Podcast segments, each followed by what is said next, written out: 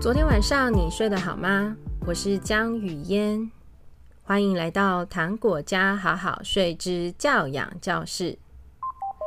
今天要接续上一集分享啊，到底如果啊不能常常夸奖宝孩子，我们该如何协助孩子养成有毅力跟决心，面对挑战啊，经得起挫折这种意志力呢？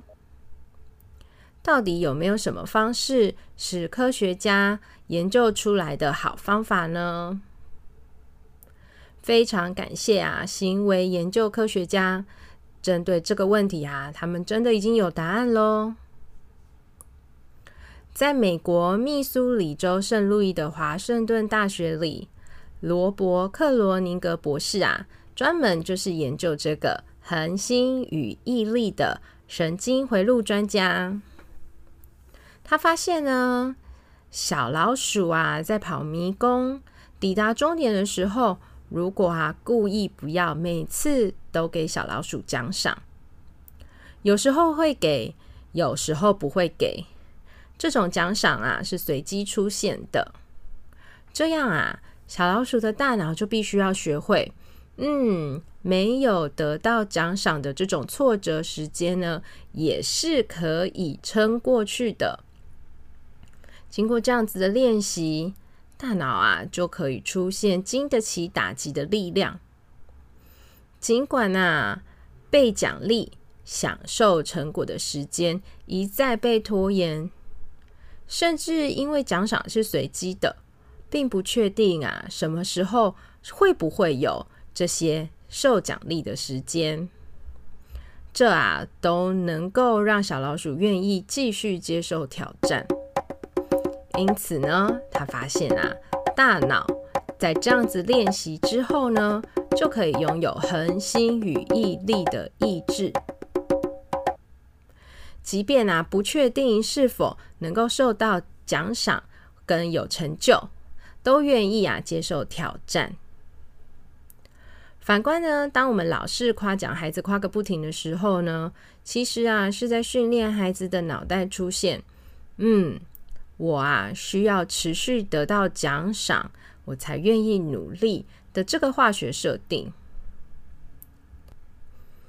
当《教养大震撼》的作者啊，做完了这个夸奖的研究后，他决定啊，要从自己出发，改变啊自己跟孩子之间的夸奖互动模式，只提供呢注重于强调努力和付出的夸奖。除了刚开始啊，作者啊自己在其他父母大大夸奖小孩时啊，会感觉到嗯有同才压力的不自在感之外，他发现啊，其实他的孩子啊很适应这个改变呢，根本没有出现啊，因为爸爸妈妈突然不再像以前大肆夸奖他，现在却不这么做，有所谓的戒断赞美症候群。他的孩子反而在直接啊前进到了一个新的阶段，开始会醒思说：“嗯，我今天得到的赞美啊是非常实际的。那么明天呢，我该运用如何哪些不同的策略去面对我已经知道面临的挑战呢？”当然啊，《教养大震撼》的作者同样也有反问：到底？为什么我们会开始推崇要好好的夸奖小孩呢？杜维克教授啊，一样也很想知道这个夸奖小孩状况的源头。他发现啊，其实啊是学术界近年来挑战自尊心迷思的一部分哦。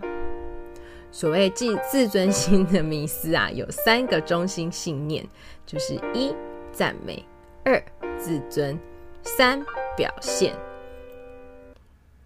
当请自尊心权威罗伊·包美斯特博士啊，再做一次认真的文献总审核时，发现其实啊，在很多的研究方法当中啊，都是有瑕疵的。总共啊，一万五千篇中，只有两百篇的论文是使用合乎科学方法。来测量自尊心跟其影响中的关联。那在更认真的审核完啊这两百篇的论文结论之后，是发现自尊心啊在学校并没有帮助于课业的成绩，出校门呢亦无助于事业的成就。自尊心甚至不能减少酗酒，也没有办法降低任何形式的暴力。看到这里啊，连雨嫣自己都想对自己心中的自尊心说：“哎呀，你真是一点用处都没有，我啊很想把你抛弃。”得出了这样的结果呢，自尊心权威罗伊·鲍美斯特博士啊，差不多是接近忧郁症的表示说：“啊，这真是我学术生涯的第一大失望。”也因此呢。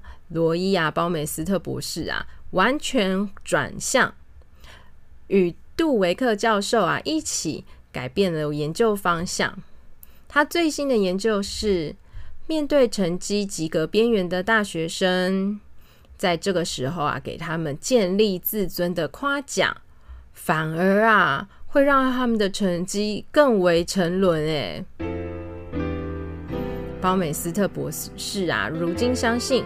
自尊心迷思啊，之所以持续这么久，是因为啊，父母啊把自己的荣耀绑在小孩的表现上面。